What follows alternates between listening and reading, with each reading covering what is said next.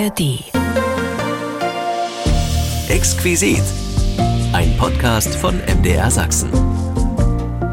Ist es denn wirklich so, dass wir jeden Dreck, der vom Westen kommt, nur kopieren müssen? Ich denke, Genossen, mit der Monotonie des Je, Je, Je und wie das alles heißt, ja, sollte man doch Schluss machen. Sollte man doch Schluss machen. Sollte man doch Schluss machen. Schluss machen. Schluss machen.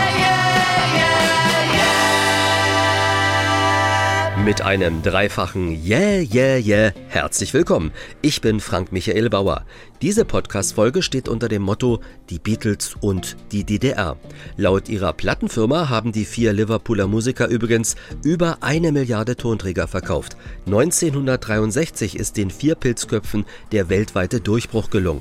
Auch in der Deutschen Demokratischen Republik sind anfangs einige Platten erschienen, doch dann wurde von oberster Stelle von Staatschef Walter Ulbricht höchstpersönlich solcherlei Musik als Dreck gebrandmarkt.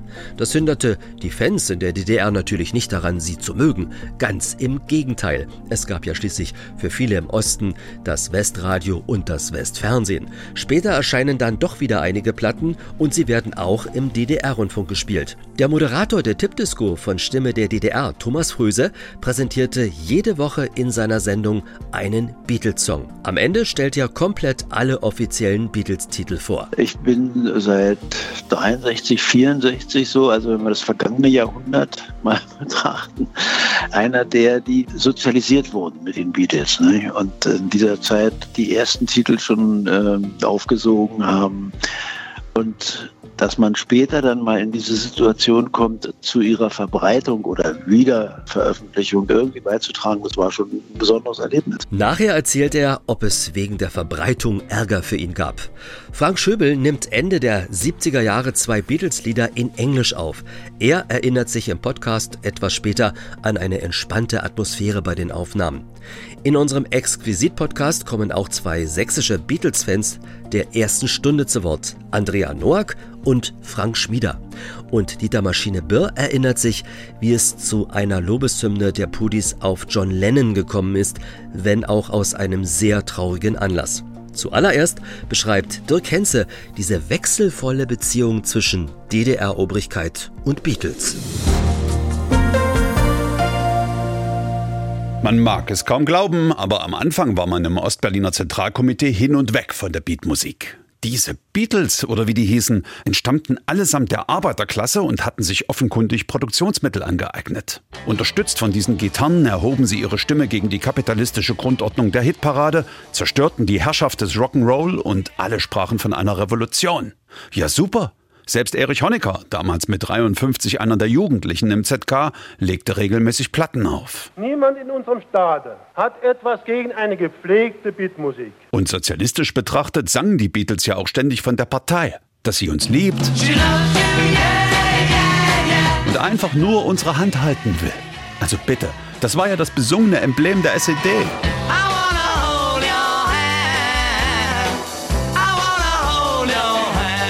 Es gab sogar ein Amiga Beatles Album, in Lizenz gepresst mit einer Titelliste, die kein anderes Beatles Album auf dieser Welt hatte. Ein Unikat. Dann schickten sich die Beatles sogar an, die Aktivistenbewegung zu stärken, arbeiten für die junge Republik, am besten mit einer Acht-Tage-Woche. Sie waren kurz vom Lenin-Orden, aber dann machten die Rolling Stones alles kaputt. Nach ihrem Konzert 1965 sah die Berliner Waldbühne aus, als wäre da tatsächlich eine Steinlawine durchgerollt. Die Fans waren total ausgerastet. Bei den Beatles kreischten auch immer alle und Walter Ulbricht konnte nicht mehr schlafen. Denke, Genossen, mit der Monotonie des Je, Je, Je und wie das alles heißt, ja, sollte man doch Schluss machen. Übersetzt hieß das, niemand hat die Absicht, eine Beatplatte zu hören. Und diesmal meinte er das auch so. Die Beatles waren ohnehin auch militärisch unbrauchbar, weil sie schlecht getarnte U-Boote entwickelten, die aussahen wie Briefkästen.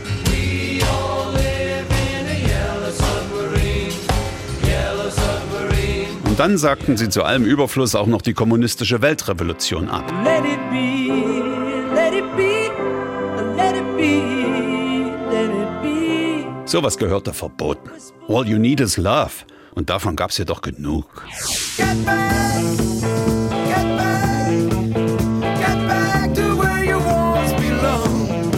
Haben Sie ihn erkannt? Get Back, ein Beatles-Titel, jedoch gesungen von Frank Schöbel.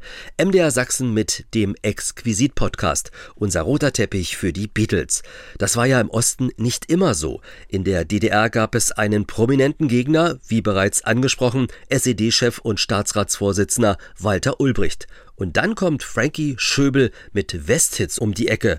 Und für dieses Album nimmt er eben auch Beatles-Songs auf. Hallo Frankie. Hallo Frankie, zurück, ja, grüße dich. Wann hast du denn diesen Titel Get Back aufgenommen? Ich habe dich erst gar nicht erkannt, muss ich ganz ehrlich sagen. äh, das war 1980, 79, 80. Da durfte ich ähm, mal diese Nummern singen, da waren viele drauf, also My Kind of Life von Cliff Richard, einige äh, Hey Jude habe ich auch gesungen von den Beatles. Good Vibrations, da habe ich alle Stimmen gesungen, das war eine wunderschöne, also für mich die Nummer überhaupt. Monday, Monday, Save by the Bell und, und so weiter. Also ein Haufen Lieder, ja. Das war das Album äh, Frank International oder in dem Fall genau. müsste man sagen Frank International. Okay, von mir aus.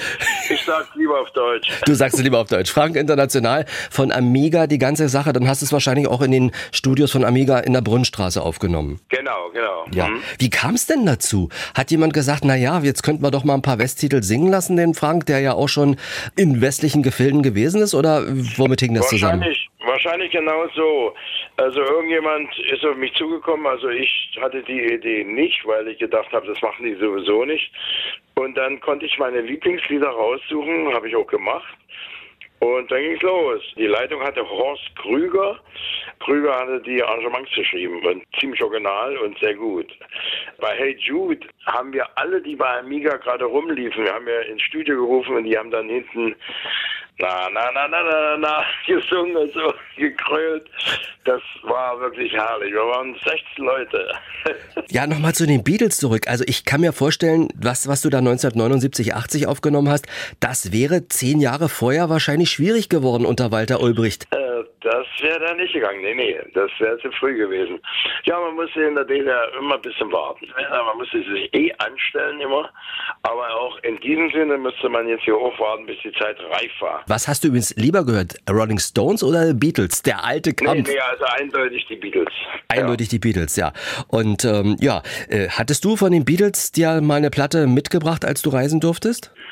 Da war ich im Westen und zu irgendeinem Auftritt äh, für Fernsehen, mehr, mehr ging ja immer nicht. Ich sage jetzt mal die Schaubude oder so. Und da war die Plattenfirma damals, Phonogramm in Hamburg, und die hat mir was mitgegeben. Mein großer Wunsch waren natürlich die gesammelten Beatles-Werke. Und die hatte ich dann als Platte.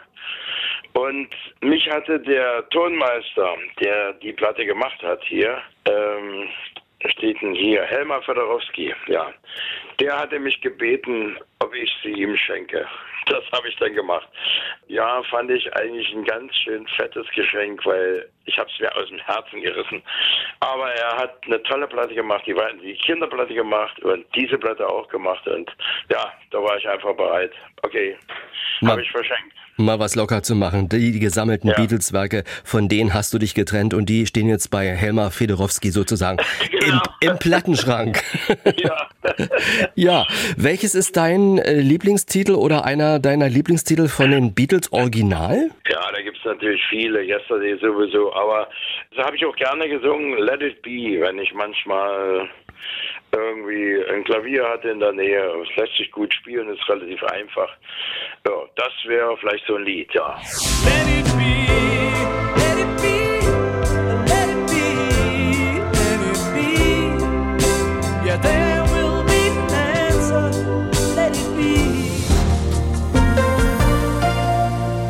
Im Exquisit-Podcast unter der Überschrift Die Beatles und die DDR kommt jetzt ein großer, ein ganz großer Beatles-Fan zu Wort. Frank Schmieder aus der Nähe von Pirna. Mal hören, ob er dieses Beatles-Cover kennt.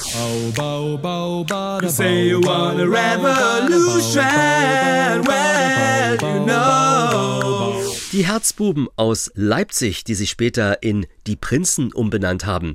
Revolution. Na, Frank Schmieder, diese Version schon mal gehört? Nein, habe ich noch nicht gehört. Ist für mich völlig neu. Man glaubt es ja fast gar nicht, dass sich auch diese Bands für die Beatles schon so interessiert haben und es umgesetzt haben. Unglaublich für mich. Ich erinnere mich noch gut an das Jugendzimmer meines zehn Jahre älteren Bruders. Da hingen Poster von den Hollies, den Rolling Stones und den Beatles, auch von Uschi Brüning. Beatles, weiß ich noch, jeder eine andere Farbe, Fantasieuniform an. Das war natürlich unverkennbar Sergeant Pepper. Damals wusste ich das natürlich noch nicht. Da war ich wahrscheinlich gerade acht oder neun oder zehn Jahre alt. Ich bin bei Frank Schmieder in Langenhennersdorf. Hier ist alles mit Beatles-Dingen ausgestaltet. Wann haben Sie die Jungs zum ersten Mal wahrgenommen? Ja, das kann ich genau sagen. Das war 1966. Dort habe ich den ersten Kontakt mit den Beatles geknüpft, nämlich als ich damals hörte, dass die Beatles im Westteil, ich habe ja leider im Ostteil mein ganzes Leben verbracht bisher, und dass die Beatles ihre letzten Konzerte bei der Bravo Blitz Tour in Deutschland gegeben haben.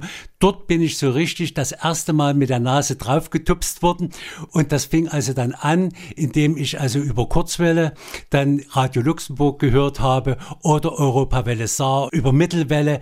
Und dort hat man ja dann als Jugendlicher dann vor allem diese Hitparaden verfolgt. Und da fiel mir schon damals auf, gerade speziell bei Radio Luxemburg, dass in den Hitparaden die Beatles bis vier oder fünfmal vertreten waren, die Rolling Stones vielleicht dreimal, die Hollies, die Kings und so weiter und so fort. Und das war eine so schöne Zeit und das hat mich so motiviert. Und ich war dann von den Beatles, gerade auch von den ganzen Titeln, die ja in ihrer Art auch sehr unterschiedlich waren und eben nicht nur einem Genre zugefügt werden konnten, begeistert. Und so hat sich das entwickelt, dass ich also Beatles-Fan wurde und mein Vater schenkte mir zu meiner Jugendweihe, das werde ich auch nie vergessen, ein Grundig Lizenz Vierspul Tonbandgerät, was ja zu DDR-Zeiten schon wie ein Mercedes war. Dort habe ich dann natürlich verstärkt auch diese Musik der Beatles aufgenommen, die ich auch heute noch habe und mein Tonbandgerät auch heute noch funktioniert. Und man muss dazu sagen, also UKW war da nicht drin, das ist alles Kurzwelle. Ja, es war alles Kurzwelle oder auch Mittelwelle, aber man wurde ja dann auch weiterhin fündig, nämlich auch über UKW, über Rias, wo der Treffpunkt war, jeden Sonnabend. Wie stark musste man in puncto Westmusik, speziell Beatles, konspirativ sein? Konnten Sie darüber reden? Ich höre den Rias, beziehungsweise ich höre unheimlich gerne die Beatles, hat man nicht so laut gesagt. Nein, ne? so laut hat man das natürlich nicht gesagt. Rias ja sowieso nicht, das war ja schon verpönt. Ja, also aber Radio Luxemburg konnte man vielleicht mal unter vorgehaltener Hand mal mit erwähnen und oder Europa Saar, dann hat man auch den Soldatensender manchmal gehört. Das gab's ja alles so als tolle Sender, aber ich sage das immer wieder, wir hier im Tal der Ahnungslosen in der Nähe von Dresden haben also sehr, sehr schlechten Empfang gehabt. Das war eben schon schwierig. Wie war das damals? Sie haben die Musik gesammelt, Sie haben die Musik aufgenommen und dann wollte man natürlich, wenn man Fan gewesen ist, auch mehr haben. Gab es Westverwandte, die Ihnen das ein oder andere äh, mitgebracht haben, beziehungsweise haben Sie sich da schon was besorgt? Wie hat das angefangen mit dem Sammeln auch von den Beatles? Ja, also ich habe ja dann schon zu DDR-Zeiten versucht, an irgendwelche Platten ranzukommen. Und da habe ich mir geschworen, du fängst mal an mit den 13 LPs.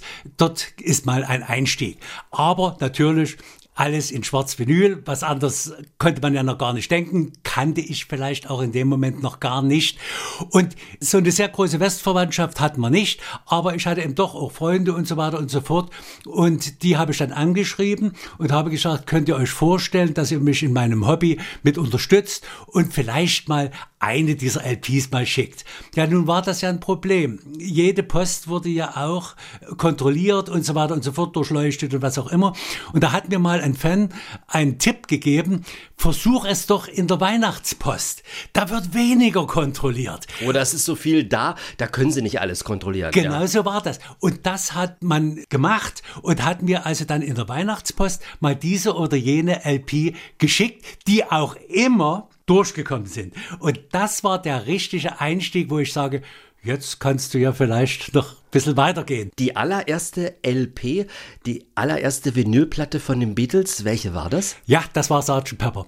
Sgt. Pepper war meine erste. Warum? Weil das mein Freund, der mir die geschickt hatte, auch seine Lieblingsplatte war und sagt, da steigen wir mal nicht ganz vorn ein mit Please Please Me, sondern wir steigen ein mit Sgt. Pepper, denn die gefällt mir auch. Die Beatles und die DDR, unser Thema im Exquisit-Podcast. Beatles-Fan Frank Schmieder hat seine Liebe zur Band in den 60ern entdeckt Oft hat er über Mittelwelle die Europawelle Saar des saarländischen Rundfunks aus Saarbrücken gehört. Diese Radiostation hatte einen der stärksten Mittelwellensender in Mitteleuropa und der strahlte sogar bis ins Tal der Ahnungslosen in den Bezirk Dresden. Freunde, das war Hallo Sven auf der Europawelle Saar des Saarländischen Rundfunks. Tschüss und auf Wiederhören bis morgen Abend 18.05 Uhr, sagt ihr Manfred Sechsauer.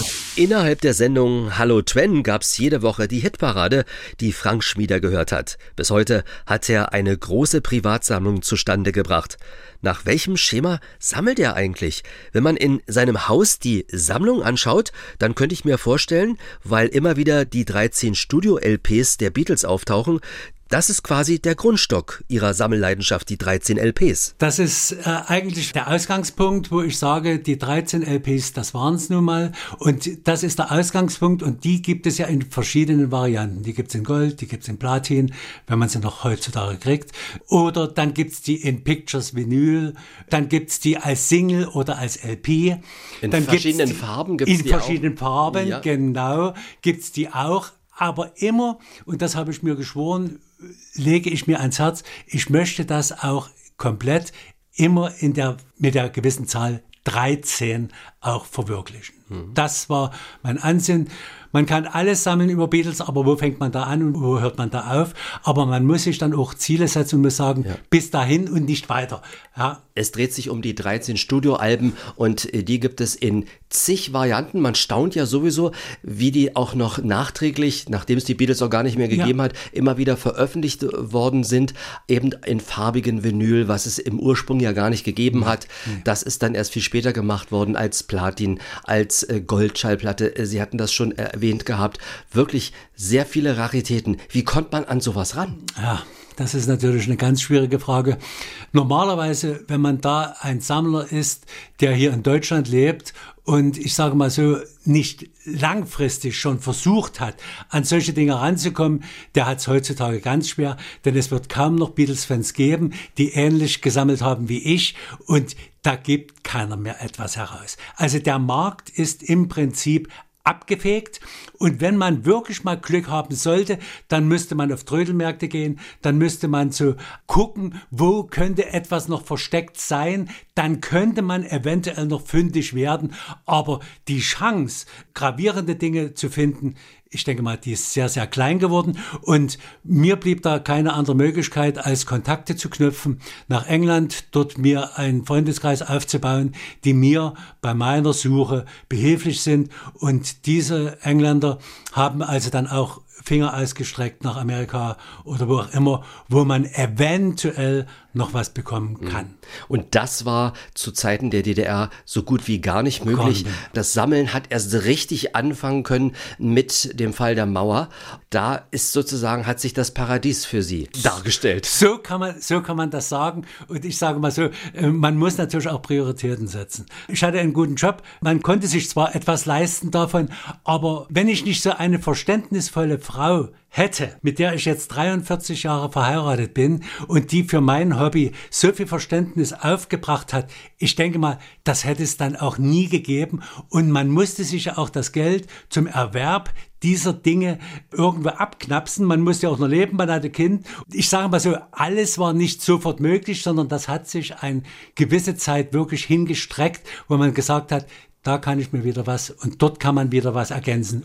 Und da sind Dinge dabei, wenn man das nur so einfach mal bewertet, weil es die gar nicht mehr gibt. Schon deswegen ja. sind sie einfach unbezahlbar. Ich freue mich daran und ich habe jetzt fast schon den Schlussstrich gezogen.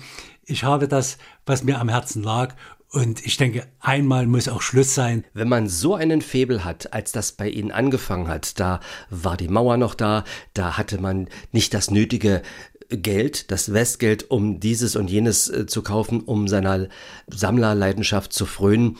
Hatten Sie mal überlegt gehabt, das Land zu verlassen? Nein. Dieses gab es für mich überhaupt nicht. Das Thema war bei uns völlig weg. Frank Schmieder ist in seiner sächsischen Heimat geblieben. Danke, Frank, für die Auskünfte und dass ich hier sein und alles mal mit eigenen Augen sehen konnte. Es handelt sich ich sag's nochmal, um eine reine Privatsammlung. Führungen gibt es nicht. Frank Schmieder, bleiben Sie gesund und alles Gute. Ich möchte auch nochmal ganz herzlich Danke sagen bei Frank Michael Bauer. Ich freue mich, dass er mich besucht hat, dass wir hier ein Interview machen konnten und grüße alle Beatles-Fans. Yeah, yeah, yeah. Der MDR Sachsen Exquisit Podcast rund um das Thema die Beatles und die DDR. Und jetzt unterhalte ich mich mit Thomas Fröse. Er hat viele Jahre beim Radiosender Stimme der DDR am Freitagabend die Tippdisco präsentiert. Innerhalb dieser Sendung gab's Woche für Woche den Beatles Oldie der Woche. Wir kennen uns schon seit vielen Jahren, deshalb auch das vertraute Du. Hallöchen, lieber Thomas. Hallo, Frank Michael. Ich habe immer bei dir aufgenommen, muss ich sagen, weil da hat man wenigstens die Beatles-Titel so richtig bekommen und äh, wenn man das regelmäßig gehört hat, hat man auch wirklich viel bekommen. Hast du eigentlich in der Sendung wirklich alle Beatles-Titel, die erschienen sind, gespielt? Wir müssen unterscheiden zwischen denen, die regulär, äh, also als offizielle Veröffentlichungen der Plattenfirma erschienen sind. Und daneben gibt es ja zahllose Bootlegs, Aufnahmen, die aus Studiozeiten rausgeschmuggelt wurden und so weiter. Also darüber kann ich nicht vollständig sozusagen berichten, aber alle regulär veröffentlichten Aufnahmen haben wir im Laufe der, der Jahre dort gespielt, ja. Mhm. Wo hattet ihr die Platten her? Wo hattet ihr die Titel her? Es gab unterschiedliche Quellen. Äh, schon vor meiner Zeit hat ja Harry Balko Görlitzer äh, als erster Moderator der Tippdisco diese Idee überhaupt eingebracht und den Beatles Oldie auf die Schiene gesetzt. Und ich habe das dann fortgesetzt, indem wir in chronologischer Reihenfolge, so wie die Alben erschienen waren, seit den frühen 60er Jahren dann auch die einzelnen Alben durchgegangen sind. Und du weißt es selbst, jeder hatte seine Quellen. Ein Onkel oder ein Freund hatte, der einem dann mal eine Platte besorgt hat die im Rundfunk, wo ja nur Bänder gespielt wurden, tatsächlich umgeschnitten wurde zu Bandmaterial, archiviert wurde und dann als solches dann auch auf den äh, Sendetermin kam. Ja, ich habe ja auch mal das ein oder andere bekommen von einer Tante aus Westberlin und dann wurde es so schön umgeschnitten auf Band. Das lief damals mit 38,1 Zentimeter in der Sekunde. Das war ziemlich flott gewesen und das hatte genau. auf den berühmten Metallwickelkern, die wir auch gern Bobbys genannt haben. Ja. Du hast wahrscheinlich noch eine Bandmaschine zu Hause, ne? Jetzt nicht mehr, aber ich habe noch Bandmaterial von seltenen Interviews zum Beispiel, habe ich noch ein bisschen was übrig behalten und äh, die kleben ja alle auf Bobbys sozusagen. Mhm. Ja. Es war für dich damals auch nicht schwer, diese Idee, die Harry Balko Görlitzer umgesetzt hat, angefangen hat, dann fortzusetzen, denn du bist auch, denke ich mal, seit frühester Zeit auch ein Beatles-Fan gewesen. Ja, das war überhaupt kein Problem, weil äh, ich lag praktisch auf der gleichen Wellenlänge und ähm, ich bin seit 63, 64 so, also wenn wir das vergangene Jahrhundert mal betrachten, äh, einer der, die äh, sozialisiert wurden mit den Beatles. Ne? Und in dieser Zeit die ersten Titel schon äh, aufgesogen haben. Und dass man später dann mal in diese Situation kommt, zu ihrer Verbreitung oder Wiederveröffentlichung irgendwie beizutragen, das war schon ein besonderes Erlebnis. Ja. Hat ja, man hat ja aufgeschaut, das war eine Zeitenwende es war nicht nur ein musikalischer neuer Aspekt, den äh, in den 60er Jahren diese Gruppe eingebracht hat, sondern damit gingen ja gesellschaftliche Veränderungen einher. Also schon so eine kleine Revolution, die musikalisch begann und dann auch andere Aspekte hatte. Diese kleine Revolution hat ja manchen nicht so gut gefallen von den Oberen in der DDR, denn Walter Ulbricht war ja nun gar nicht bekennender Beatles-Fan, wie er immer zum Ausdruck gebracht hat. Und dieses Zitat ist ja bis heute dann auch immer wieder zu hören, war bei uns heute heute auch schon zu hören. Hattet ihr eigentlich Schwierigkeiten damals gehabt, dass ihr angefangen habt, sozusagen das Gesamtrepertoire der äh, Beatles zu spielen? Gab es da irgendwann mal Einwände? Nein. Man hat, glaube ich, äh, es kommt immer auf Personen an und auf Leute, die mit Menschenverstand, mit gesundem Menschenverstand entscheiden. Und da hatten wir das große Glück, dass wir einen Chefredakteur hatten, der offen war, der, wie er immer sagte, von Mozart bis Beatles das gesamte Repertoire der populären Musik überschaute. Und es gibt ja heute noch Menschen, die die Musik gut kennen, Musikwissenschaftler, die sagen, ähm, vor, also der Mozart der alten Zeit, das ist vergleichbar mit den Beatles in der neuen Zeit. Wäre er sozusagen heute geboren, würde er die Musik der Beatles machen oder umgekehrt. Und der hat es erkannt. Dr. Rudolf, damals bei Stimme der DDR, der hat äh, die Züge frei schießen lassen. Der hat also erkannt, was das Publikum hören will und so ein bisschen im Zeitgeist sich sich sehr gut arrangiert mit dem, äh, was Redakteure auch als progressiv empfanden und was das Publikum gerne hören wollte. War kein Problem. Da spielte das Zitat von, vom Spitzbart keine große Rolle mehr. Ja, auf jeden Fall. Zumal Stimme der DDR ja auch die Ausrichtung hatte, äh, auch äh, die äh, Hörerinnen und Hörer in der Bundesrepublik und in Westberlin anzusprechen. Das spielte vielleicht auch eine Rolle äh, grundsätzlich, aber äh, war das eigentlich in der, in der, Redaktion überhaupt kein Thema. Man hatte sich einmal auf dieses äh, Ziel geeinigt, dass man sagte, wir wollen populäre Musik spielen. Wir wollen beide Seiten der Medaille zeigen, also sowohl die importierte Musik aus den USA, aus England, äh, auch aus Westdeutschland, dem damaligen und gleichzeitig daneben immer auch äh, präsentieren, was unsere Bands konnten, konnten und spielten in der DDR. Das war also so eine, eine ausbalancierte, äh, gute Kombination, würde ich heute sagen. Und dieses Zitat spielt ja immer wieder äh, in der Rückschau eine Rolle. Vielleicht ist es ganz interessant. Es gibt jetzt in Bälde ein Buch, das Wolfgang Martin geschrieben hat und dass genau diesen Inhalt, wie ist die DDR mit den Beatles umgegangen, äh, zum Kern hat. Schluss mit dem Yeah, yeah, yeah, großes Fragezeichen, also die Beatles und die DDR. Das erscheint ähm, im Oktober, ich meine am 17. Oktober, dieses Buch. Und es wird dazu auch eine Live-Veranstaltung geben und du wirst es nicht glauben, da nehmen sogar zwei ehemalige Kameraden von John Lennon teil, die mit ihm in den Quarrymen gespielt haben, bevor es die Beatles überhaupt gab. Die sind eingeladen in die Kulturbrauerei und werden dort am, am 23. Oktober mit auf der Bühne stehen, wenn die Präsentation zu diesem Buch erfolgt. Das hört sich doch gut an. Das ist vielleicht sogar schon ein Tipp, wer da großer Beatles-Fan ist und von denen gibt es ja nicht wenig, auch nicht hier in Sachsen, dann äh, vielleicht äh, den Weg auf sich zu nehmen und in Berlin dabei zu sein, beziehungsweise versuchen, Karten zu bekommen. Ich bedanke mich bei Thomas Fröse. Ich wünsche dir noch eine schöne Sendung und äh, den Hörern von MDR Sachsen auch natürlich. Das Ostmagazin von MDR Sachsen mit dem Exquisit-Podcast. Der rote Teppich ist ausgerollt für eine Band, die schon lange Geschichte ist, aber allgegenwärtig.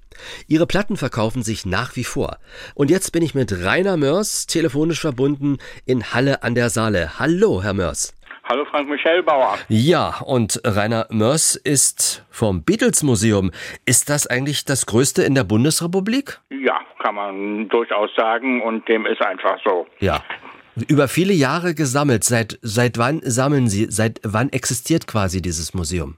Also die Sammlung hat 1964 begonnen, ab 1975 gab es erste Ausstellungen, ab 1989 war das Beatles Museum oder begann das Beatles Museum Beatles Museum zu sein in Köln und ab dem Jahr 2000 ist dann das Beatles Museum nicht mehr in Köln, sondern in Halle an der Saale. Das ist ja auch interessant, muss man sagen. Also äh, richtig im Westen angefangen, war ja auch eine Westband, wenn man es genau will, aus Sicht der ehemaligen DDR.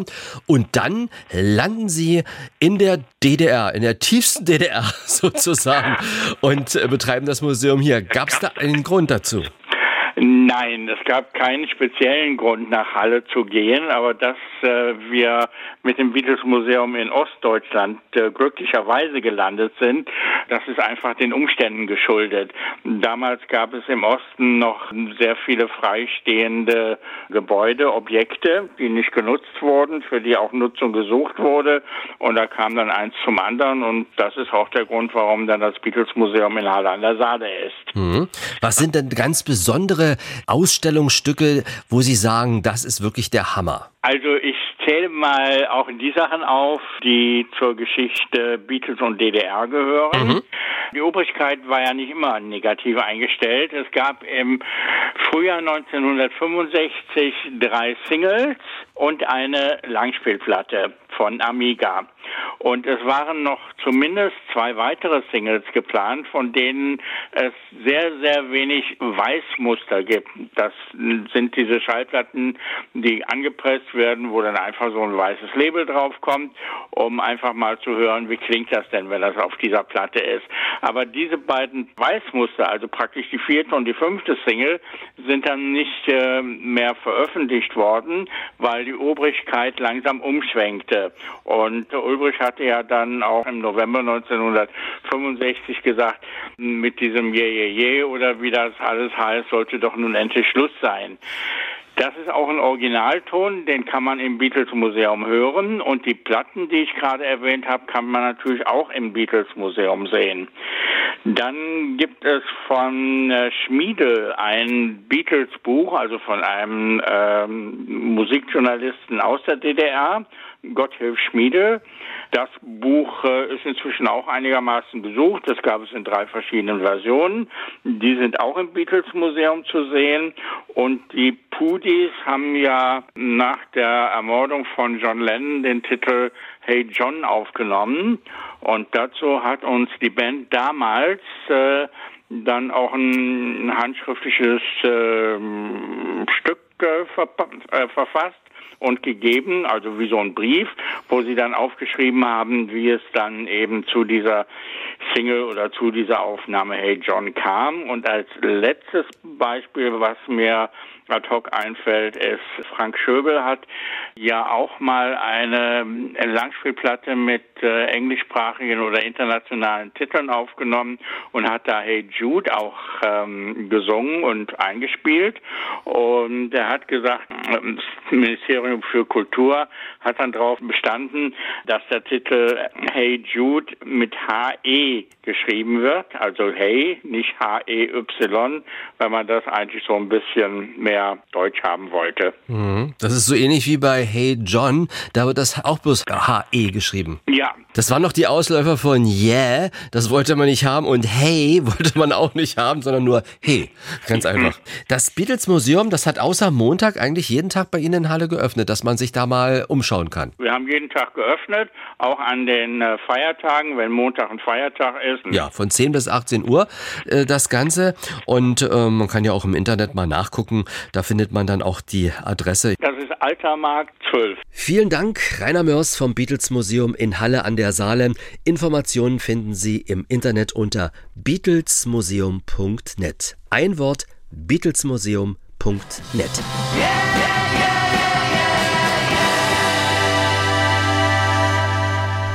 Und jetzt kommt ein weiterer großer Beatles-Fan aus Sachsen zu Wort, ein weiblicher Fan. Von denen gab es ja immer eine ganze Menge. Das waren die kreischenden Heerscharen bei den Konzerten. Die jungen Damen waren außer Rand und Band damals. Andrea Noack, als was würden Sie sich denn eigentlich bezeichnen? Großer Fan, Edelfan, Sammlerin? Was sind Sie, wenn es um die Beatles geht? Beatles-Fan? Beatles-Verehrerin? Beatles-Verehrerin, ja, auf alle Fälle. Und also für mich ist das Ganze eine Herzenssache. Ich liebe die Beatles, ich ja. liebe diese. Sie lassen für die Beatles alles stehen und liegen, haben Sie mal gesagt. Äh, ja, für die Beatles tue ich schon alles, ja. Ja. Es hätte mich auch gewundert, wenn nur Männer Fans sind, so wie Frank Schmieder zum Beispiel. Zu Bandzeiten haben ja vor allem die Mädchen nach den vier Jungs gerufen und vor Freude gekreischt. Das war ihnen ja nun leider nicht möglich. Wer in der DDR lebte, konnte zu keinem Beatles-Konzert gehen. Eigentlich schade dass das nicht mal möglich gewesen ist. In die DDR sind Sie leider nicht gekommen. Ja, das ist schade, aber es ist eben so gewesen und äh, ich bin trotzdem froh darüber, dass ich die Beatles gefunden habe. Bin 1954 geboren, das heißt zum gegenwärtigen Zeitpunkt habe ich die Hälfte meines Lebens in der DDR verbracht und in Dresden. Äh, in Dresden gab es ja auch kein Westfernsehen. Also wir hatten unsere Informationen aus dem Radio oder aus abgelegten Westzeitungen, wenn man mal eine in die Hände bekam.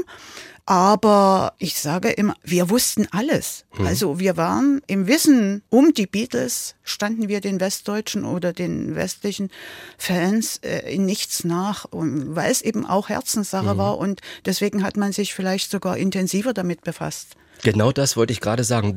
Man hat sich auch viel mehr eingeprägt und so weiter. Ja. Wir wussten ja über Westdeutschland mehr, als die Westdeutschen über uns gewusst haben in der DDR. Also es gab ja auch viele, die haben nie den Weg gefunden. Mhm, ja. Sie hatten keine Verwandten und dann mhm. hatten sie auch keine, keinen Anlass gehabt, überhaupt mal die DDR zu besuchen. Sie wussten, dass es den Osten quasi gibt, aber das war's dann auch schon. Wie alt waren Sie, als Sie sich für Paul und John und George und Ringo angefangen haben zu interessieren? Ja, also äh, ich kann es jetzt nicht mehr so genau datieren, aber ich muss so ungefähr zehn Jahre alt gewesen sein, denke ich, also äh, 64, wo ja schon also die Beatlemania dann äh, weltweit ausbrach. Und ich weiß auch nicht mehr, was der erste Beatles-Song gewesen ist, den ich gehört habe. Äh, wir haben ja damals Westsender gehört, also man hörte Radio Luxemburg, Deutschlandfunk, Europa, Welle Saar und alle Hitparaden jeden Abend auf einem anderen Sender. Und das war unser Thema, das, das lag uns am Herzen. Das wurde dann früh in der Schule beziehungsweise schon auf dem Schulweg ausgetauscht. Hast du das gestern Abend gehört? Und Beatles haben einen neuen Song vorgestellt. Ja, aber der Auslöser an sich war natürlich, also man fing ja dann auch an, sich so für Jungs zu interessieren und deswegen war man sofort verliebt in die Beatles, obwohl wir die nicht gesehen haben. Offizielle Bilder gab's kaum damals in der DDR, aber man wusste sich immer irgendwie zu helfen. Wie kam es denn zu der bis heute nicht enden wollenden Liebe zwischen Andrea Noack und den Beatles? Ja, das Ereignis war folgendes. Ein Kollege meines Vaters war bei uns zu Hause und erzählte, der war irgendwo gewesen, wo es Westfernsehen gab. Und er erzählte, ich habe da was gesehen, da gibt's jetzt so eine neue Gruppe aus England, äh, die Beatles, und die haben da irgendwo ein Konzert gegeben und da war ein Absperrgitter und die, die Frauen waren total verrückt und haben gekreischt und haben ihre BHs an die Absperrgitter geworfen. Und da habe ich so bei mir gedacht, also ja, ich war ja ungefähr zehn Jahre alt. Mensch, das muss ja wirklich was Besonderes sein, wenn die Frauen so ausrasten. Und das hat eigentlich mein Interesse für die Beatles geweckt. Ja, und dann kam also irgendwann der erste Beatles-Song in irgendeiner Hitparade und dann war es um mich geschehen, nicht nur um mich, sondern auch um meine Freundinnen. Und irgendwann hat man dann auch mal das erste Foto gesehen und ich kann das beweisen. Das war ein kleiner Bericht, ein Foto in der freien Welt. Also in einer DDR-Zeitung wurde ein Foto von der Amerika-Tournee 1964 gezeigt. Und das Spaßige ist, wir hatten ja überhaupt keine Ahnung. Wir haben damals gedacht, wer ist wer? Man hatte das Foto und welcher ist denn nun der Paul und welcher ist denn nun der John? Ich habe das damals beschriftet. Es stimmte überhaupt nichts. John war wahrscheinlich Alle vier Ringo. Namen waren falsch. Aber irgendwann ist man dann dahinter gekommen. Ja, und dann, ja, man war eben, man war verliebt in die und hat sich gewünscht, hat sich irgendwas zusammengeträumt, dass die kommen und einen von der Schule abholen, aus der Mathestunde rausholen und man geht mit denen einkaufen oder irgendwas. Ja, war total irre. Haben Sie sich offen zu den Beatles bekannt? Ja, ich glaube schon. Gab es da irgendwie Ärger, dass man das in der Schule vielleicht auch nicht durfte, weil Walter Ulbricht ja dann irgendwann mal auch gesagt hatte, müssen wir denn allen Dreck spielen, dieses Yeah, yeah, yeah und wie das alles heißt? Also, es war ja offiziell, ich sag mal, nicht erwünscht. Äh, das Wort verboten, ich weiß nicht, das ist vielleicht zu hart, um das einzuordnen. Aber auch in der Beziehung hatte ich Glück. Wir bekamen in der fünften Klasse eine Lehrerin, die damals schon Ende 50 war, also steinalt, äh, so für, für, diese Verhältnisse. Und die, wir waren, ich weiß noch, wir waren in der fünften Klasse, wir waren im Landheim, in der Jugendherberge. Und da sagte sie zu uns, los Kinder, wir machen jetzt die Beatles. Und kämmte sich die Haare so ein bisschen vorm Spiegel, so ein bisschen eben diese Beatles-Frisur. Und das war für uns das Zeichen, also wenn die uns das erlaubt, dann können wir das machen. Also sie hatte großes Verständnis für die Kinder und für die Jugend und hat uns immer da sehr viel Wissen vermittelt, was vielleicht von offizieller Stelle nicht so vorgesehen war. Sehr menschlich, muss man wirklich ja. sagen. Also, dass damals die Lehrerin sagt, komm, wir machen ja einen ja, auf Beatles ja. und so weiter, das ist ja, habe ich so auch noch nicht gehört. Das Doch, ist so, fast ungewöhnlich. So. Also ich habe da, wir haben da Glück gehabt. Mhm. Und deswegen gehörte das zum Leben. Jetzt kommt die allerschwerste Frage. Welches ist Ihr Lieblingslied von den Beatles? Die Frage ist nicht schwer. Lady Madonna. Lady Madonna, children at your feet. Wonder how you managed to make ends meet. Gab es in Ihrer Klasse eigentlich auch den Kampf Beatles gegen Stones? Damals weniger. Ich war natürlich von Anfang an Beatles-Fan und es gab von Anfang an Beatles-Fans. Aber wir mochten ja auch die anderen. Wir mochten ja diese ganze Westmusik. Also Hollies, äh, ja, Stones. äh, oder Chris Andrews oder Bernd Spier. Also auch, wo man sich heute sagt, um Gottes Willen. Oder Peggy March. Ben, äh, Benny Quick. äh, ja, Also alles so eine Sachen und da gab es keine Konkurrenz, keine Feindschaft. Das war Westmusik und die gefiel uns. Was war das Erste, was Sie von den Beatles hatten? War das ein Foto? War das ein Zeitungsausschnitt? Ja, das erste, was ich hatte, war dieser Zeitungsausschnitt aus der freien Welt. Ja, das war das Erste. Und haben Sie dann auch angefangen, Dinge von den Beatles zu sammeln, wenn Sie derer habhaft werden konnten? Waren Sie eine Sammlerin? Nein, ich, ich war keine Sammlerin und ich bin auch jetzt keine Sammlerin. Also ich bin keine Sammlerin geworden. Wir wollten ja wissen, wir wollten das ja verfolgen und das hat uns alles interessiert. Und es war ja so, dass man also ab und zu mal eine Westzeitung in die Hände bekam. Zu dem Thema war natürlich die Bravo diejenige äh, Zeitung, die also da am besten für diese Themen geeignet war. Aber wenn man so eine Zeitung in die Hände bekam, man konnte die ja nicht behalten, man konnte nichts ausschneiden, man musste die ja wieder abgeben. Die wurden ja weitergegeben, diese Zeitungen, von Hand zu Hand. Man konnte ja auch nichts kopieren, das ging ja Nee, damals nee, auch noch äh, nicht. Das, das, das ging nicht und man hat das also nur gelesen, man hat die Information aufgesogen, also es wurde jeder Artikel dreimal gelesen, manches vielleicht handschriftlich, äh, also abgeschrieben oder notiert. Wer gut war und die Möglichkeiten hatte, konnte sich etwas abfotografieren und das ist schon wieder die nächste Geschichte. Mir hatte damals jemand aus meiner Klasse ein Foto geschenkt, abfotografiert von der Bravo. Ein Foto von John Lennon mit Cynthia und Julian und Wishmop. Also es ist ein bekanntes Foto. Die meisten oder viele von den Beatles-Fans kennen das sicher. Und irgendein Kind aus meiner Klasse hatte mir dieses Foto geschenkt. Und ich war so stolz darauf, dieses Foto zu besitzen, dass ich mich zu meinem 13. Geburtstag, also als ich 13 wurde, mit diesem Foto in der Hand bei uns vor der Haustür fotografieren ließ. Dieses Foto habe ich auch noch. 2007 war das, glaube gab es so eine Aktion 50 Jahre Bravo. Und da wurde auch ein Buch herausgegeben und ich war dann mit den Herausgebern in Kontakt gekommen. Im Beatles Museum in Halle hatten wir uns kennengelernt und bin mit meinem Beitrag zu dieser Fotogeschichte auch in dem Buch gelandet. Wunderschön. Und im Nachhinein wurde mir dann das Originalbild noch in Farbe von der Bravo, das Titelbild, vermacht. Ich sehe es gerade. Hat also seinen richtigen Platz. Die Informationen, die hat man sich ja mühsam in der DDR beschaffen Ja. müssen. Da ist man auch immer sehr kreativ gewesen. Sie haben sich in der Klasse wahrscheinlich auch viel ausgetauscht. Ist das so gelaufen? Ja, wir haben uns ausgetauscht. War Thema Nummer eins. Ja. Man hat zum Beispiel SR Da gehört, hieß es dann schon wieder, die Beatles haben den ersten Platz im Deutschlandfunk und auf Europawelle Saar. Wunschkonzert für junge Hörer auf der Europawelle Saar. Guten Abend, liebe Teenager, guten Abend, liebe Twents. Am Mikrofon wieder Manfred Sechsauer und heute spielen wir in Hallo Twen Oldtimer. So lief das Ganze ab.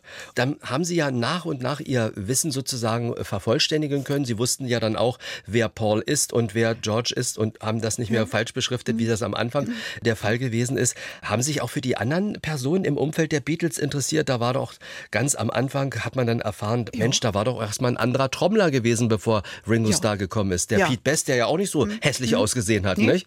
Also dieses Wissen kam aus den Westzeitungen. Es kam ja auch zeitverzögert, diese Zeitungen, weil die ja vorher durch x Hände gegangen waren und irgendwann landeten die dann bei einem und was im Radio war, hat man natürlich sofort mitbekommen. Und ich habe gerade in den letzten Tagen, also in den letzten zwei Tagen in Vorbereitung jetzt auf dieses Interview, meine, meine Sachen durchforstet. Und es ist ganz lustig, weil da sind so viele Schreibfehler drin. Und man hatte ja überhaupt keine Ahnung. Wir konnten ja auch nicht so ordentlich Englisch. Und durch dieses Rauschen war ja sowieso ganz viel verloren gegangen. Man konnte es ja mitunter gar nicht richtig verstehen, was der Moderator sagte. Also ich habe mich in den letzten Tagen ziemlich amüsiert über meine handschriftlichen Aufzeichnungen. Und Sie haben auch äh, viele Aufzeichnungen im wahrsten Sinne des Wortes auf Tonbandkassette. Das war ja gang und gäbe in den 70er Jahren vor allem. Haben Sie auch DT64 mitgeschnitten, denn die haben ja regelmäßig Sendungen, eine Beatles-Parade, da habe ich sogar mal das Manuskript bestellt und geschickt bekommen, eine Beatles-Parade. Und da habe ich dann auch gestaunt, ach, so wird der Titel geschrieben, ja. Ja, genau so. Also ich habe gestern zum Beispiel Imagine, da habe ich was ganz anderes geschrieben beim ersten Mal, als ich es niedergeschrieben habe. Furchtbar, das ist peinlich. Also, nee, aber ja, DT64 gab es ja und da gab es ja die musikalische Luftfracht, die wurde gehört. Dort wurde ja auch Westmusik, also nicht nur Beatles, Bei sondern Peter auch, Nietzscher, genau. äh, Westmusik gespielt. Und dann gab es ja noch diese Mitschneidesendung. Duettmusik für den Duett für- Rekorder. Genau, das war natürlich äh, auch interessant und da hat man das auch mitgeschnitten und ich habe ja auch selbst, also ich habe auch dann später, ähm, weiß nicht, also ich glaube, das erste Kassettengerät, das hatte ich dann in den 80er Jahren erst und habe viel mitgeschnitten und einiges habe ich jetzt noch da. Mhm. Also manche Kassetten hängen. Oder leiern schon ein bisschen, Ja, ja. also manche kriegt man nicht mehr zum Laufen, aber einige doch. Und ich habe die noch da. Ich Mhm. habe auch noch Kassettenabspielgerät. Hm. Die D64 hat ja auch immer wieder Erinnerungssendungen zu John Lennon gemacht und da haben sie sogar ein Schreiben mitgebracht. Mhm. Ja. Da haben sie an DT geschrieben und wollten wahrscheinlich das Manuskript haben oder sowas, ne? Ja, also ich nehme an, ich habe damals äh, mir was bestellt bei DT64 und hatte dann also hier diesen Brief vom Jugendstudio DT64. Herzlichen Dank für deine Zuschrift. Da wir mittlerweile über 1300 Briefe und Karten zur John Lennon Sendung vom 10.12.85 bekommen haben, hat sich die Beantwortung etwas verzögert. Wir wiederholen die Sendung übrigens am 4.3.1986. Andreas Peklau hat unterschrieben. Wunderbar. Es hat eine Antwort gegeben. Auch diesen Brief, den kann man sich mal im Internet anschauen. Bei uns haben Sie eigentlich die erste LP, die Amiga rausgebracht hat, von den Beatles irgendwann mal bekommen? Ja, aber nicht die grüne. Ich habe die weiße. Die weiße. Die kam ein bisschen später. Zeit und Geld kostet das, äh, Geld vielleicht nicht ganz so viel, aber Zeit kostet das Fan zu sein dann doch auch, nicht? Äh, äh, Sie haben Begegnungen, treffen Sie sich auch mit anderen Beatles-Fans? Ja, ganz viel. Das ist ja eigentlich dann erst nach der DDR entstanden. Zu DDR-Zeiten hatte ich wenig Kontakt. Es gab ja schon irgendwelche Clubs oder Gemeinschaften. Ich hatte eigentlich keinen Kontakt. Irgendwie war es mir nie gelungen, da jemanden zu finden. Und da das alles nicht offiziell war, ja, bin ich da nicht eingestiegen, habe also erst im Nachhinein erfahren, äh, dass es da doch so Gruppen gab. Fangruppen, wirklich richtige Fanclubs, möchte ich sagen, in der DDR. Ich habe die alle erst nach der Wende kennengelernt. Und ich bin ja seit 2001 äh, Mitglied im Beatles Museum Halle, was also auch ein Verein ist. Und seitdem lerne ich ständig Beatles-Fans kennen. Ich habe ganz viele Freundschaften, Kontakte geknüpft und es ist wie ein Netzwerk. Also es ergibt sich immer eine eine Verbindung, da kennt wieder jemand jemanden, eine Verbindung zieht die nächste nach sich und so kommt man zueinander und auch Ost und West kommen zueinander und es ist richtig großartig und man kann da viel Zeit verbringen. Ja, Ja. wir treffen uns regelmäßig da und dort und auch in Halle im Beatles Museum sind ja Veranstaltungen und ja. Sagt Andrea Noack, bekennender Beatles-Fan, ganz groß und das schon fast ein Leben lang. Und daran wird sich auch nichts mehr ändern. Daran ändert sich nichts mehr. Ich bedanke mich für den Besuch hier bei uns. Oh, danke. Der 8. Dezember 1980 war ein dramatischer, ein sehr trauriger Tag. Ein angeblicher Fan von John Lennon tötet sein Idol mit mehreren Schüssen vor dem Wohnhaus in New York City am Central Park. Als Reaktion auf den Mord komponiert Dieter Maschine Bürr den Titel Hey John, den die Pudis aufnehmen. Maschine, wo bist du zu dieser Zeit eigentlich gewesen? Wo war die Band? Wo hast du vom Lennon-Tod, wo habt ihr vom Lennon-Tod erfahren? Na, wir waren alle in der Nähe von London. Wir haben ja unser englischsprachiges Album damals produziert, Far From Home, und haben das nächsten Morgen erfahren, also am 9. dann. Und unser Produzent, der hat, ähm, der war ja noch nebenbei Musikjournalist und hatte an dem Tag natürlich alle Hände voll zu tun. Wir waren natürlich völlig schockiert. Wir konnten das ja nicht glauben. Weißt du, weil die Beatles waren ja einfach unsterblich und John Lennon sowieso. Und dann haben wir an dem Tag nicht gearbeitet, weil, wie gesagt, unser Produzent musste dann ja diverse journalistische Arbeit machen und wir waren dann alleine und da stand ein Klavier und da habe ich so ein bisschen rumgespielt, so einfach aus Spaß und habe dann wahrscheinlich war das der Auslöser, war nicht bewusst, äh, gespielt da, da, da, da, da, da. Und dann wurde mir irgendwann klar, das könnte ein Lied sein für John Lennon. Wir wussten ja zu diesem Zeitpunkt noch ja nicht, was so richtig passiert ist. Wir haben da auch keinen Fernseher gehabt, glaube ich. Und wenn, dann war das Englisch, haben wir sowieso nicht verstanden. Aber so richtig haben wir ja eigentlich einen ganzen Tag dazu gebraucht, um das überhaupt zu begreifen, warum und von wem und, und, und überhaupt. Also das war irgendwie ganz merkwürdig. Und jedenfalls da kann man sagen, äh, war der Ursprung des Liedes äh, von Hey John. Hm, Und das Dann hast du dann weitergemacht, in, als du wieder in der DDR warst. Das war dann, ja, dann sind wir zurück und dann habe ich das Burkhard Rasch gegeben und habe ihm so ein paar Sachen gesagt, die ich da gerne drin haben würde. Zum Beispiel, was damals für Fans wichtig waren, die Haare. Natürlich. Und da habe ich gesagt, es wäre schön, wenn man das sozusagen so als richtiger Fan ähm, dann natürlich auch so beschreibt, wie das damals war. Meine Haare trug ich ganz genau wie du und ja, das waren ja unsere unsere Idole gewesen. Ne? Es gab zum, zu dem Zeitpunkt, es gab natürlich noch die Stones. Ich war ja jetzt auch kein verbissener Beatles-Fan, ich war auch gleichzeitig Stones-Fan. Ich war einfach Musikfan. Ich habe mich für alles interessiert, was damals eben in so im Rockbereich war. Alle Bands, was damals so äh, kam. Ja, und ähm, dann haben wir das Ding produziert. Und Sag mal, Maschine, gab es irgendwelche Einwände, dass die gesagt haben, ihr huldigt Nein. einem Weststar oder so? Nein, nein, überhaupt nicht. Da haben wir uns äh, selber auch, glaube ich, auch ein bisschen gewundert. Aber äh, das war überhaupt äh, kein Problem gewesen. John Lennon war ja dann tot und dann wurde er natürlich auch in der DDR natürlich als großer ähm, äh, Friedenskämpfer hingestellt und, und, und also er ist sozusagen auch in der DDR ein großes Idol gewesen. Und man hat ihn auch so, glaube ich, präsentiert. Erinnerungen von Dieter Maschine Birr an den Tod von John Lennon und die Entstehung des Pudis-Liedes Hey John zu DDR-Zeiten. Das war er wieder, unser Podcast aus der Exquisit-Reihe, diesmal zum Thema die Beatles und die DDR. Wie immer bedanke ich mich für Ihr Interesse und wie immer würden wir uns freuen, wenn Sie diesen Podcast weiterempfehlen und selbst weiterstöbern in unserer ARD Audiothek. Die finden Sie in der App zur Audiothek oder über unsere Internetseite mdrsachsenradio.de oder überall dort, wo es Podcasts gibt. Da kann ich Ihnen zum Beispiel den Podcast zu unserem Sonntagsbrunch empfehlen. Prominente plaudern aus ihrem Leben und aus dem berühmten Nähkästchen. Katja Henkel hat sich ein letztes Mal mit Musikerin Ute Freudenberg getroffen, die nach einer großen Tournee ihre Karriere beendet und sich ins Privatleben zurückzieht.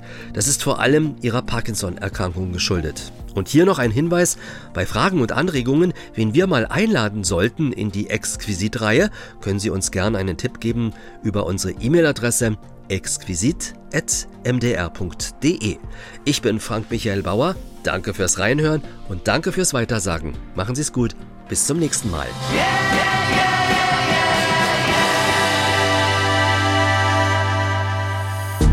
Exquisit, ein Podcast von MDR Sachsen. Alle Podcasts von MDR Sachsen hören Sie in der App der ARD Audiothek. Ich denke, Genossen, mit der Monotonie, ja, sollte man doch Schluss machen. Sollte man doch Schluss machen. Sollte man doch Schluss machen. Schluss machen. Schluss machen. Schluss machen. ARD